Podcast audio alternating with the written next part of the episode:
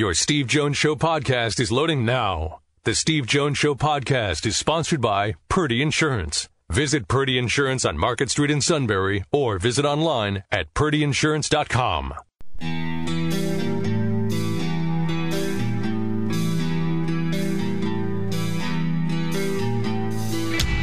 Sports talk where your voice counts. This is the Steve Jones Show on News Radio 1070 WKOK. Now, from the Sunbury Motors Studio, here's Steve Jones. Sunbury Motors, North 4th Street Auto Plaza, Sunbury. Sunbury Motors Kia on the strip routes 11 and 15 in Hummel's Wharf. It's best of week here at WKOK. For Steve, I'm Sean Carey. If you miss any of our live shows, here on WKOK, we invite you to subscribe to our Steve Jones Show podcast. Just search Steve Jones Show on either iTunes, Google Play. Get those live shows dropped right to your smartphone and tablet. And of course, you always have access to at least three months of past shows when you go to the podcast archive page at stevejonesshow.com. So this week, we're going to wrap up the month of June, replay some of the best interviews we've had on the show. Uh, very football heavy today. Uh, last hour had a chance to uh, replay interviews with Bill Contz from the 82 Penn State National Championship team and newest member of the Pro Football Hall of Fame, Jerry Kramer. Green Bay Packer legend in the last half hour. So, how much Penn State football fans do you know about Beaver Stadium? Well, last year there was a terrific book that was out just before the holidays called Lair of the Lion: A History of Beaver Stadium, and we're going to donate and uh, we're actually we're going to dial in this whole hour, uh, focusing on Beaver Stadium, the whole history, and so much more with Steve's conversation with Lee Stout and Harry West, authors of Lair of the Lion. The Lair of the Lion uh, written by Lee Stout and Harry West. And uh, gentlemen, I welcome you to the Sunbury Motor Studio. It's great to have you here. And Harry, uh, what opened the door for you to get interested in a project like this? Well, it all started with uh, a course that I taught on the history of structures. Okay. And we started with Stonehenge and went to modern structures, but tucked in there was a lecture on Beaver Stadium because it's interesting, it's big, and it has a lot of challenging structural problems. And this sort of morphed in then to something student groups wanted and town groups wanted. My son said at one point, Dad, you ought to write a book. And I said, No, I don't think anybody's interested in the structure. But then Lee and I got talking at the gym one day and thought about how we could bring the structural part into the history of, of uh, sports venues and Penn State planning and so forth. And that was the beginning of it.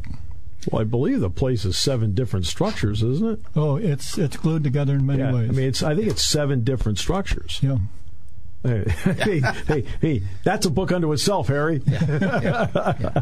well, my son said, you know, you're a Brooklyn Dodger fan, Dad. He said, you know, people always write read things about the Brooklyn Dodgers. It's the same with Beaver Stadium, but right. I didn't believe him until I got together with Lee and thought we could put this together in a different way. Well, I'm about ten days away from going to the Barclays Center, which is where the Brooklyn Nets play. I'm going to do two games there. What's interesting about that spot is that was the spot that they chose for the new Ebbets Field, and the Brooklyn uh, Council said no. Mm-hmm. So I've always thought that to be interesting. Now they've got this place. Lee, what about your part? Now the history part. This goes back to you with archives for years over at the library. Mm-hmm. So then you brought that part in. Yeah, I uh, when Harry talked to me about the possibility of doing something.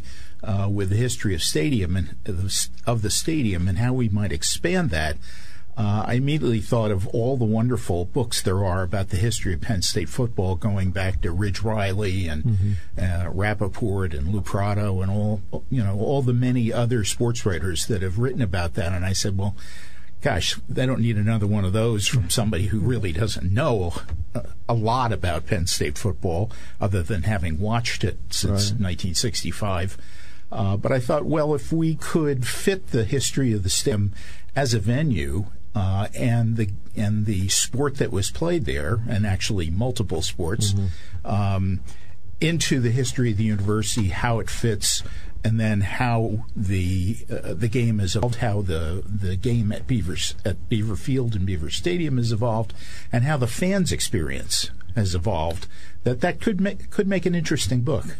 Well, Joe Paterno told Rip Engle when they moved Beaver Field over to the east end of campus that that would be the ruination of Penn State football as we know it. Yeah. Uh, what turned it into? Obviously, the winning football was a big part of it, but what turned the venue into an event area as uh, more than just being a football stadium?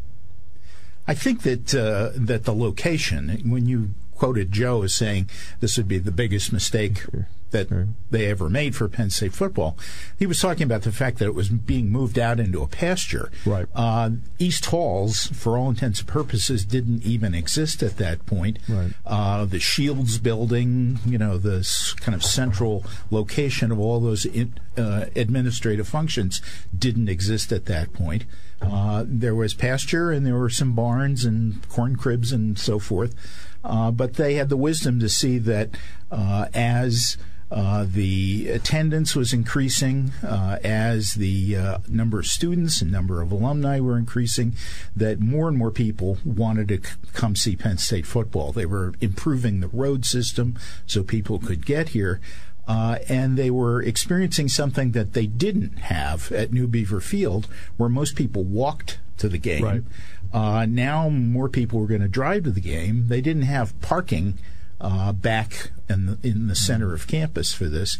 So this would be good, not only because they would have an unlimited possibility of expansion uh, if Penn State did well and more and more people wanted to come, but also they'd be able to park a lot of cars there, yep. uh, and that. Uh, opened up uh, a space for a lot of additional purposes besides uh, football and track. In fact, I can tell everybody I think Beaver Stadium of the Big Ten easily has the best parking situation even now with 110,000 seats. The uh, jacking up of the seats, taking out the track, jacking up of the seats, putting the concrete in at the bottom. Harry, structurally, how innovative was that plan to do that back in what 76, 77?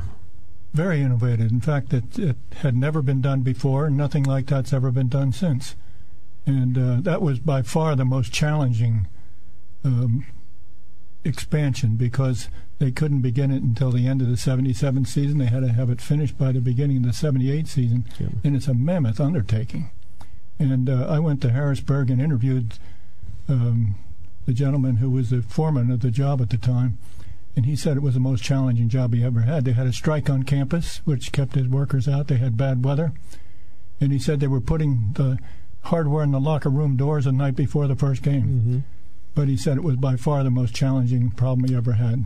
Who came up with that idea? I mean, you're sitting there, the tracks there. Now, today, what they do today is like take Ohio State, Michigan State. They've, they've lowered the field. They've mm-hmm. taken the track out, they've lowered the field, and that's how they've done that.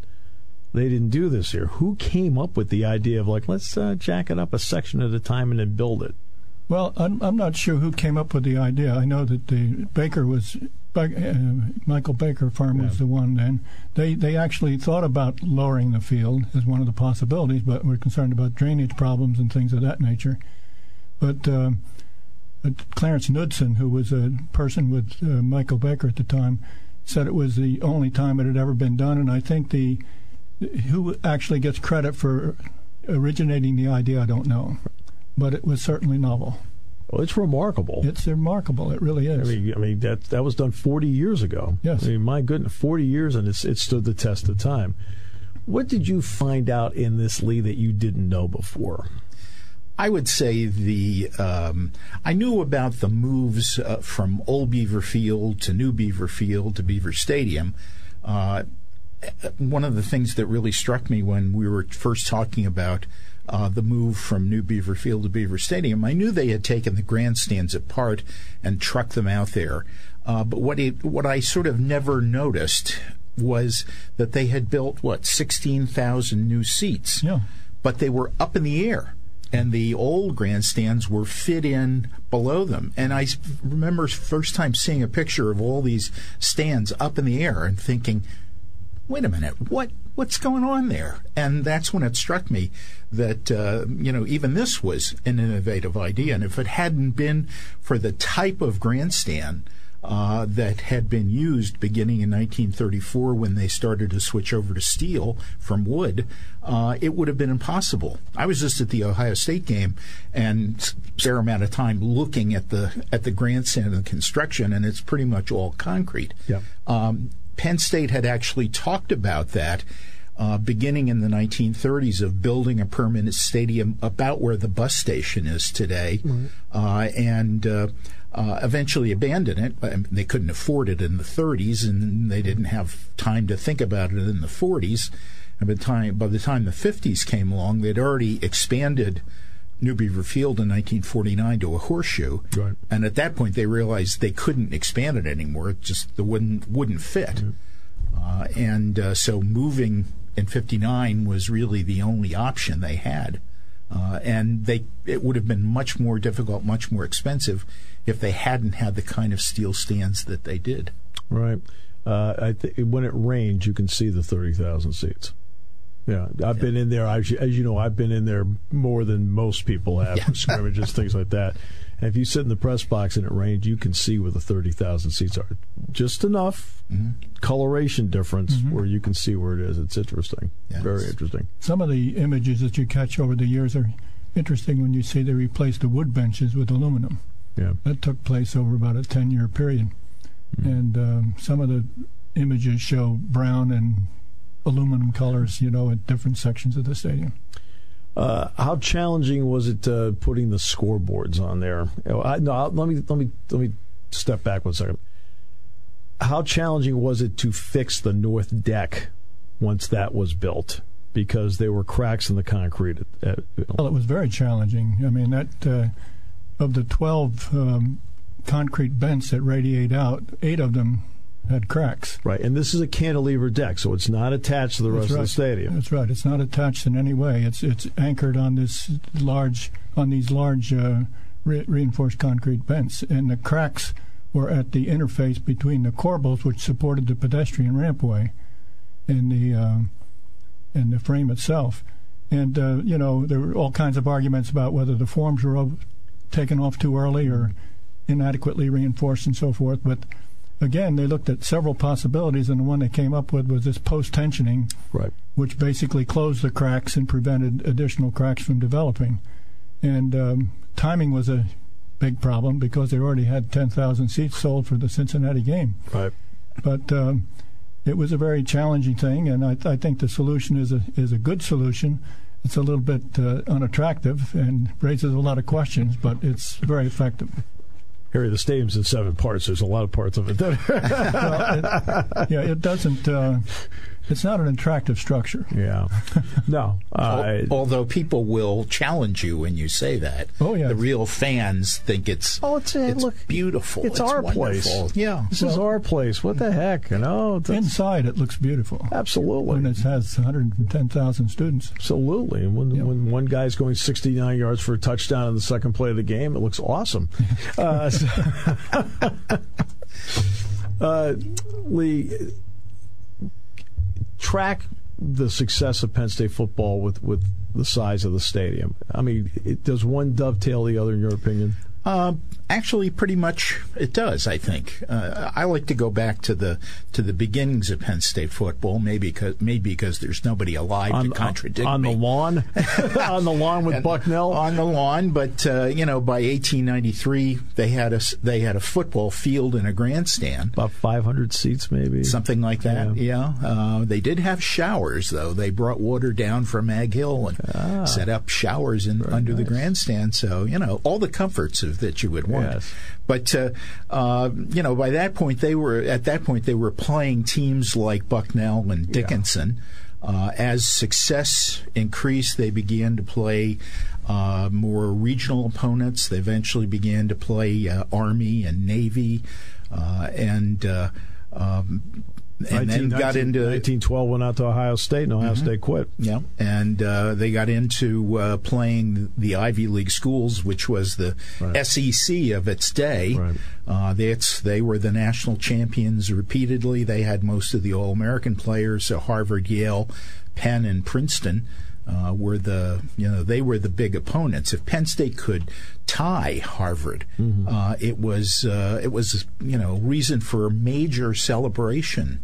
Uh, but uh, uh, as as the team improved, uh, the stadium, uh, the number of people who wanted to come in, increased. They added more and more wooden grandstands. Now the big change came in 1930 when President Hetzel decided they were going to de-emphasize right. Football. Yeah, people realize in the 30s when you look at the records, like, wow, the records weren't yeah, very what good. happened? There's nine straight losing seasons. They said they de-emphasized football. Yeah, and uh, and it it wasn't just uh, um, you know the the number of seats decreased because they they took down some of the wooden stands. They began to build steel, but very slowly. Uh, you know, 1,500, 2,000, 3,000 seats at a, uh, a year. Uh, but they were playing fewer games, they were playing lesser opponents, and they weren't having very much success. Uh, by 1939, 1940, 41, they were beginning to turn it around, but then the war came in, messed everything up. And it wasn't until the veterans started to come back, and you had that 47 team that went yeah. to the Cotton Bowl. Right. That was really kind of the turning point uh, from that point on, things began to to improve. Right. But I think the expansion of Beaver Stadium can be pretty easily traced with the success. I think it was really right. hand in glove. Right. Yeah, I agree. The hand because there's more demand. Yeah. Mm-hmm. More people want to go and see it. Where have your respective seats been over the years, and how often have you changed, if at all? Well, I, I mean, starting as a student, um, back when Beaver Stadium was a horseshoe, um, we sat pretty close to the the uh, the you know the round part of the horseshoe. Yeah. Um, that was where the freshmen sat, and then gradually, as you you know you went up, you moved up a section each yeah. year. Um, after you know, when I was a grad student and uh, and early faculty member, we, you know, we'd we'd scavenge and get seats wherever we could, mm-hmm. uh, usually they weren't very good. When I really began to buy season tickets, we were very fortunate. We had friends who had tickets that they shared with us, and mm-hmm. sitting on the 45 yard line, and mm-hmm. that was really nice. Yeah. Uh, and then recently, I've been sitting in the sat in the end in the north end zone for a while. We were, but we were under the deck, so we were dry and brilliant games. And but now we're in uh, WH. So oh, very nice. What about you, Herb? Well, as a student, my first game here was in 1953 when they had the snowstorm. Oh, okay. I came from New Jersey with uh, as a senior in high school, and that was my first game, the 1953 Fordham game. and uh, then, as a student, of course, uh, my years were entirely at, at Beaver Field, and uh, I've never had season tickets. Really, I, I go to games uh, on occasion as I can, and today at age age 81, I spend my game in front of a flat screen. Ah, I'm not. That's very comfortable. Yeah, yeah it is. I I don't like to admit that, but that's the case. Nothing wrong with that. You paid your dues. okay, you paid your dues. Saturday's going to be 26, so oh. enjoy your flat screen. Please don't say that. oh, it gets warmer during the game. They need fine. two layers of long no, underwear. no wind. Oh, it's okay. When I did the Ohio State game, it was what 34 there. There's no heat in the booth. Yeah. Oh. Like, oh, that's great. I said, I'm enjoying this. It's a lot of fun. I mentioned the scoreboard before. They've had obviously variations of it. There was one, the standalone scoreboard that was there in the late 60s into the early 70s, still an expansion.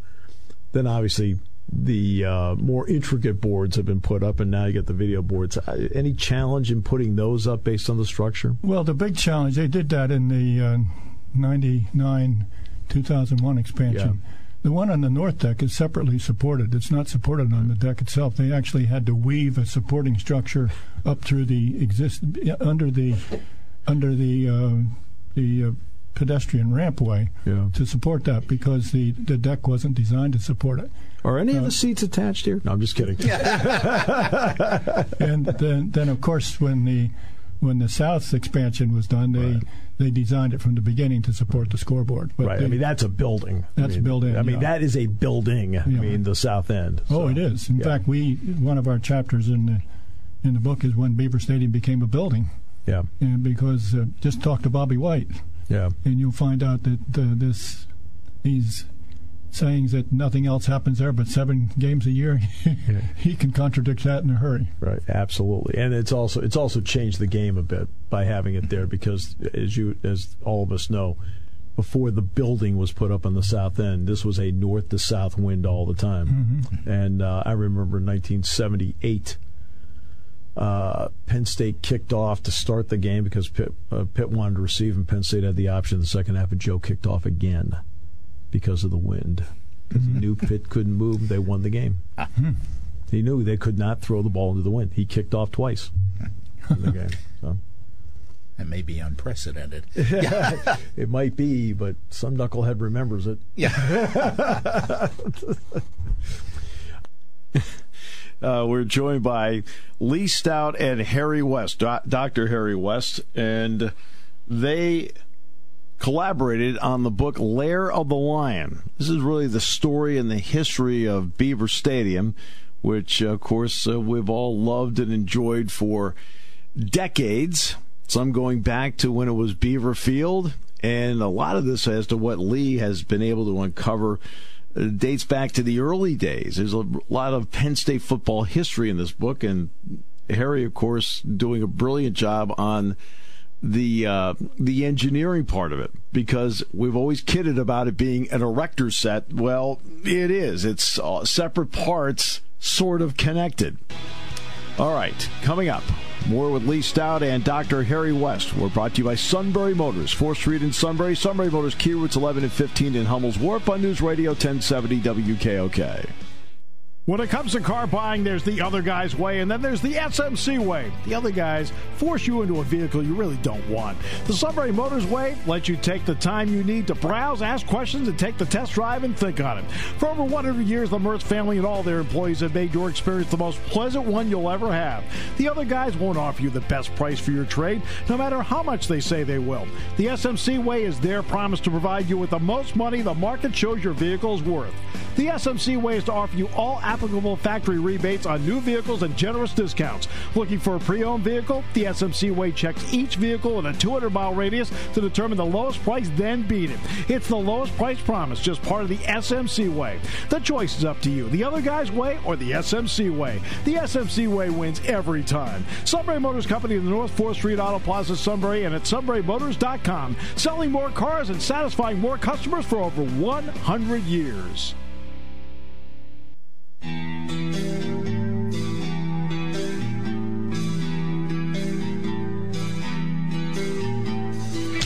Sports talk where your voice counts. This is the Steve Jones Show on News Radio 1070 WKOK. Now, from the Sunbury Motor Studio, here's Steve Jones. Very pleased to be joined here in the Sunbury Motor Studio by Lee Stout and Dr. Harry West, who co wrote Lair of the Lion. Uh, first half hour, of course, fascinating. Enjoyed it. We're keeping them for the entire hour. I'll start with Harry, then we'll go to you, Lee when it comes to this. And uh, of course, all this is brought to you by Sunbury Motors, 4th Street in Sunbury, Sunbury Motors, Kia, routes 11 and 15 in Hummel's Wharf.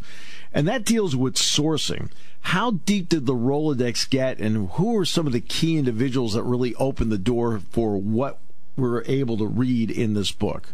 Well, when I was developing the course, Herb Schmidt was still the associate yeah. athletic director, and he was a good friend, and and he provided a lot of material. In fact, um, many of the images that I have I got from Herb.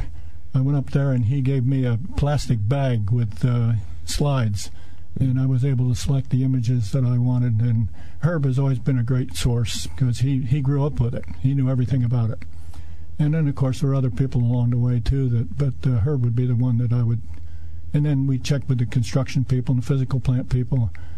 And uh, I was amazed to find in physical plant I could go back and get the drawings for the 1934 Lambert grandstand. It was the first steel structure that was uh, wow. in the old in the new Beaver Field location. Wow! And uh, I was able to trace that whole development and the expansion in the uh, various years in the 30s, and then the, the addition of the horseshoe in, in 49, which in addition to the horseshoe, they extended the the uh, grandstand in the southerly direction, 72 feet beyond the end zones. So um, all of that was available through physical plant for the um, drawings that they had archived there. What about you, Lee, in terms of sourcing? Well, uh, my sources were, you know, largely the archives. Uh, right. Having spent you you have twenty. Do you have access there, Lee? Yeah, I, I uh, I'm a I'm a I'm a researcher today. Yes. I, I'm uh, not allowed behind the scenes, but uh, it was. Uh, uh, I'd known from you know from years of, of helping other people do research, right. including Ron Smith, who was yeah. you know a frequent visitor to the mm-hmm. archives, that uh, uh, you know, we had a lot of photographs. We had all of the uh, programs going back to the 1920s, to the Beaver Field pictorials, as they were called then, the alumni magazines, the media guides going back to the late 50s. So there was lots and lots of source material uh, available that way. Um, over the years, we at one point back in the 1980s, I think we um, acquired um, the uh, negative collection of the old Bob Breon Penn State Photoshop, and mm-hmm. he.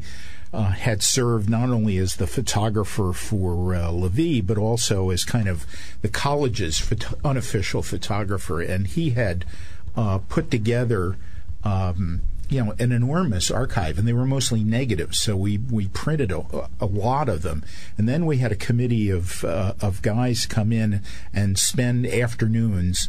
Uh, identifying these pictures and, and in our acknowledgments, uh, you know, I'm talking about people like uh, Tiny McMahon and Jack Sherry and uh, uh, a variety of other people, Carl Stravinsky, old Letterman, uh, and veterans who would come in and help us identify who the who the individuals were, who the players and and coaches were.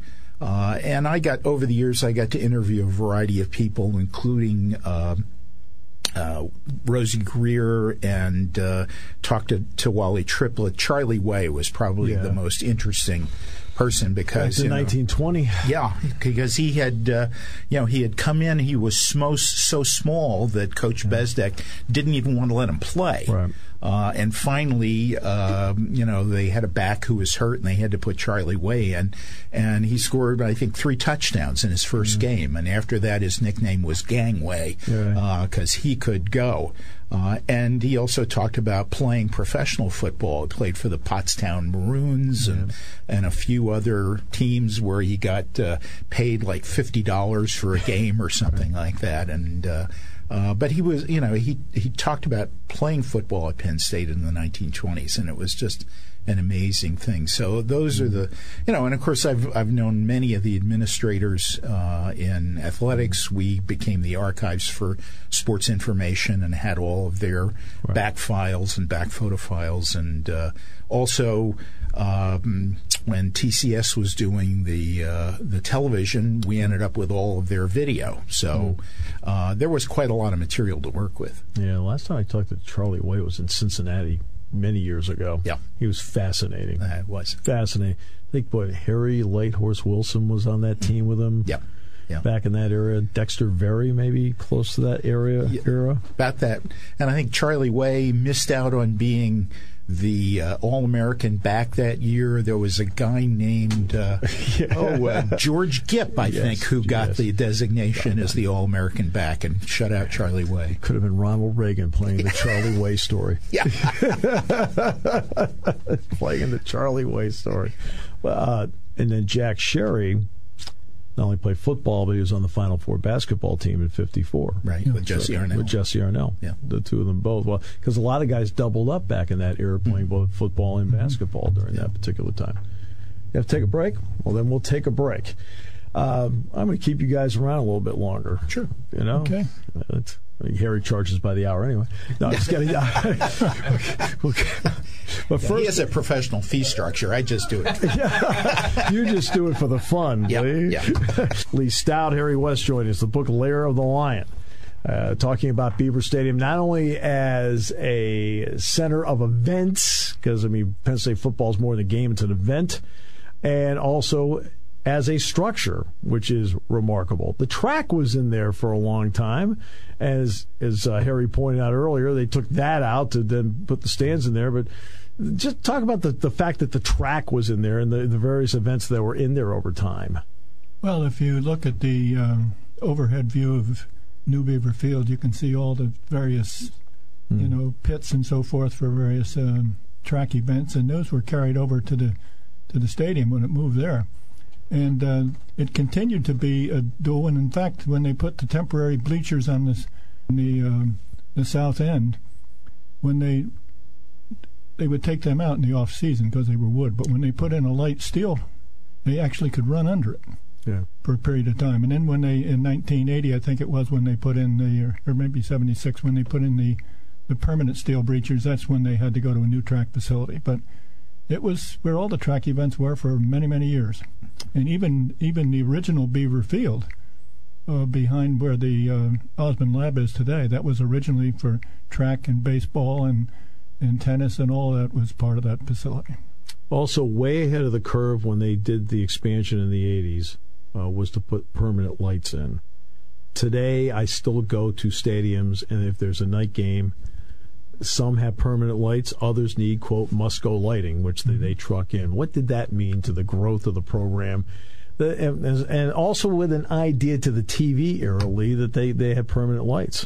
I think it made a tremendous difference. There was a couple years where they brought in temporary lights yep. for the occasional night game, but after the NCAA lost the antitrust uh, case in what was that about 84 I think 84 Oklahoma Georgia and, yeah that just broke open the whole opportunity for uh, for TV uh, beyond what the NCAA had controlled when Penn State might get one TV game a year possibly right. two uh, and it made it possible for uh, things eventually like the Big Ten network, uh, for Notre Dame to have its own network. Mm-hmm. Um, Penn State had delayed television uh, in a small network, sort of uh, run through uh, TCS in Pittsburgh. Um, Nelson Goldberg, yeah. Yep, Nelson Goldberg. And it just really opened everything up. So, you know, with lights came increased opportunities for broadcasting and increased opportunities for uh, night games or at least lighting up the stadium for a late afternoon game when it gets really dreary, as it often does here in Happy Valley. I wouldn't tell James Franklin that. uh, I'm just speaking weather-wise. uh, but uh, this is where Joe Paterno, being on the College Football Association committee, working hand in hand with Chuck Neinas, paid great dividends for Penn State because he was there. Because people don't realize that before the Oklahoma Georgia thing broke, the CFA actually put together a contract with the NBC, which I think opened the door to like, hey, look, we got to challenge this because the NCAA didn't want it, and that he understood they needed to put lights in because he saw the TV thing taking off. Yeah. I mean, that's that's what what it came down to. Um, I asked I asked before anything that surprised you along the way. What was the most interesting story you feel like you told in this story that really captured your interest more than anything else? Um, I guess I'd probably go back to the early days. Really? Um, yeah, I, I, I, just I think people in general don't appreciate, and I don't really think that I had appreciated all that much how much football was a true student activity then. Right. Uh, the faculty and administration almost completely hands off. It was the students through their athletic association, which started 1887, 88, uh, that began to field teams in various sports. Uh, the two people who were really in charge was the captain mm-hmm. of the of the team of the you know of Penn State's eleven for for football. He was the one who selected the players. He called the plays. He uh, did oversee some of the training and practices, and then the manager. I mean, today we think of managers as these poor guys that are cleaning uniforms and right. You know prying the the turf out of uh, face masks. But in those days, the manager was was just as important as the captain because it was the manager uh, who handled the money and who mm. arranged away games and who provide and who went around panhandling to get the money to provide a guarantee to for teams to come here. And in those days, it was really hard to get a team to come here because it was so isolated. Uh, yeah, there were seasons. You had to take the train to Lewistown and come in from there, right? Uh, actually, in the in the 1887, okay. you could take a train right to State College. Okay. Uh, but nevertheless, it was can't a, do that now. It was a long. it was an hour trip just to get from Bellefonte to State College right. by train. In so, fact, there's one game against Pitt that was played in Bellefonte. Yes. Yeah. Yes, because it was hard to get from Bellefonte to State College. So they played it up there. Yeah. I, in those early seasons, there might only be one or two home games in a season, and the rest would be away games, or there would be games played in a neutral field. A lot of schools in those days liked to have a game in, in a city because yeah. they could really attract a big crowd then. Uh, and Ivy League schools, especially, you know, they'd play at the Polo Grounds in New York, and they would have mm. 25, 30, 40,000 people attend a game. Right, and Penn State forever when they played Pitt would be playing at Forbes Field. Yep. I mean, over and over. Yep. One of the big surprises for me was in the early steel structure. Okay. In the archives that I found at the physical plant was that there was a patented grandstand, a Lambert mm-hmm. grandstand. It was a, actually patented by the head of civil engineering at the University of Iowa. Mm-hmm. And you could piece these things together both horizontally and vertically because it's you, know it's not like the typical bleachers where you can fall through or drop things through. Right.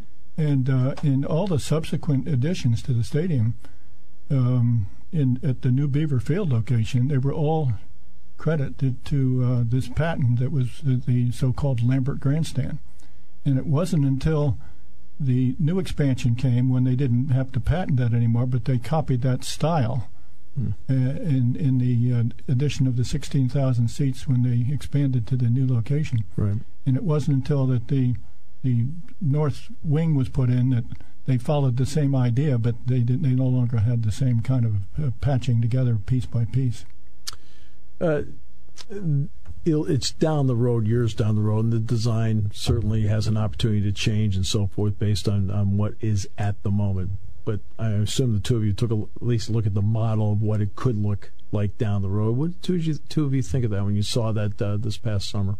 Well, I was a little surprised when I, of course, there was this all this publicity about renovate versus mm-hmm. uh, restore, and um, but to a large extent, it's it's uh, it's not renovation; it's replacement in place. Mm-hmm.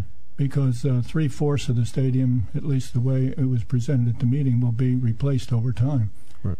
And um, one of the things that I was kind of unaware of is the fact that you know you see on the east and west side now you see some uh, chairs, back chairs. Right. Yeah, they replaced those. Yeah, they replaced, and um, but when I examined that closely, they changed the tread for those seats because the, the existing stadium only has I think 27 inch tread. Right. And you need 33 inches to have seats, and I didn't realize that they actually changed the decking so that they could I put those seats in because they have the space that you need there. But it would not be possible to replace throughout the entire stadium right. because you don't have the tread length that you need. I was a little surprised that the the plan calls for taking down the east suites. I mean, uh, mm-hmm. the only thing that would be retained would be the southern part of the structure, mm-hmm. and the the east, west, and north would be replaced one section at a time, and that would include taking down the the elevated three-story building, which is the the luxury suites now. Right. But uh, that seems to be, of course, it's five years down the road. A lot of things right, can happen. Sure. It, that was my point in the question. It's conceptual at this point. Right. But, but uh, that seems to be the direction that they're taking. Right. That was the point I made in the question is that, look, it can all change. I mean, but it's just a, at least a starting point. What did you think? I, I Well, when they first, you know, talked about starting this uh, master planning study, uh, and they said, well, we're going to look at the renovation or replacement of mm-hmm. Beaver Stadium. And that's the first time anybody had ever talked about replacing Beaver Stadium. And of course, mm-hmm. it was like a volcanic eruption right, among alumni yeah. of like, my gosh, you can't change, yeah. take, replace yeah, Beaver I do, Stadium. I do a dozen speaking engagements every year. I got it yeah, you heard about it. I, I sure. may have heard it once yeah, or twice. Yeah, yeah it's but uh, you know immediately we began to think of well, you know, a where would you put it because you couldn't tear down Beaver Stadium and build a new one in right. between two seasons, right. uh, and uh, you know if you could resolve that. Um, know, how much would it cost? And of course, new stadiums in uh, in cities for professional football, baseball uh, are, you know, they're not just three, four hundred million. They're they're you're up in the billion dollar range. Yeah, Yankee and, Stadium when Penn State played the Pinstripe yeah. Bowl is a 1.5 billion dollar yeah. structure, and uh, those can't be built without uh, enormous amounts of uh, local mm-hmm. government investment and bonds and so right. forth. Know, Penn State's not going to get that, uh, and so uh, tremendous reliance on.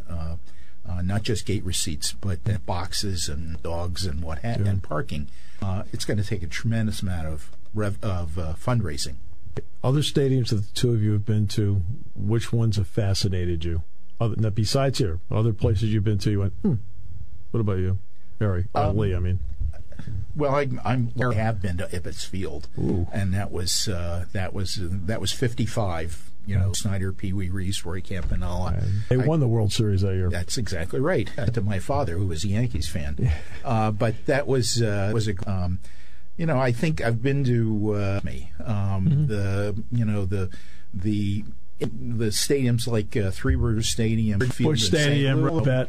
giant multi-purpose bowls yeah. that uh, uh, you know were uh, indistinguishable and undistinguished, uh, mm-hmm. and so uh, Ohio Stadium. was was a very interesting. I, right. I don't go to a lot of bowl games or away right, games, sure. but I thought that was really pretty fascinating. Was at Ebbets Field in 1947 with Jackie Robinson. Wow and I was a kid then, you know, 10 or 11 years old. Experience. One of the first experiences I had was at Fenway Park, sitting behind them. Yeah, yeah, they, they still exist, Harry. They, they yeah. do. I've probably been to 50 to 100 games at Fenway Park. I, have been behind but every column. I did graduate work at the University of Illinois, and that's uh, yeah. you know that's a classic Memorial Stadium. Yes, and, it is. And, I mean, it's it's old, but it's it's classic, and it uh, they've they've renovated it a good bit now. But mm-hmm. when I was there as a student, I was impressed with that back in the 60s. Well, we're impressed by the book Lair of the Lion. Uh, great gift for the holidays coming up, by the way. Lee, Harry, thank you so much for being with us. I enjoyed this thoroughly. Thank you. Thank you, Steve. What a fascinating hour. An absolutely fascinating hour. I think I could have gone Two more hours with these guys. Harry Lee, thanks so much. Appreciate it very, very much. Uh, joining us here in the Sunbury Motors studio. Sunbury Motors, 4th Street in Sunbury. Sunbury Motors, Kia routes 11 and 15 in Hummel's Wharf. Again, the book is Lair of the Lion. And it's more than just uh, the history of Beaver Stadium. A lot of it's intertwined with the history of Penn State football and the history of Penn State itself we'll see what it's going to be like down the road as to what Beaver Stadium is going to look like, say, 10 years from now. The Lair of the Lion, Lee Stout and Dr. Harry West. Here's Adam Purdy with another example of how Purdy Insurance is different. I was at home one Saturday when I got a call from a client who had just been in an auto accident with a rental car in Canada. After confirming that everyone was okay, I checked his policy and assured him that we had the proper coverages in place. Within a few minutes, I had his claim called in and he was back to enjoying his vacation. Purdy Insurance has been answering calls like this for over 90 years. Give Purdy Insurance a call today at 800 677 2478 to see what we can do for you.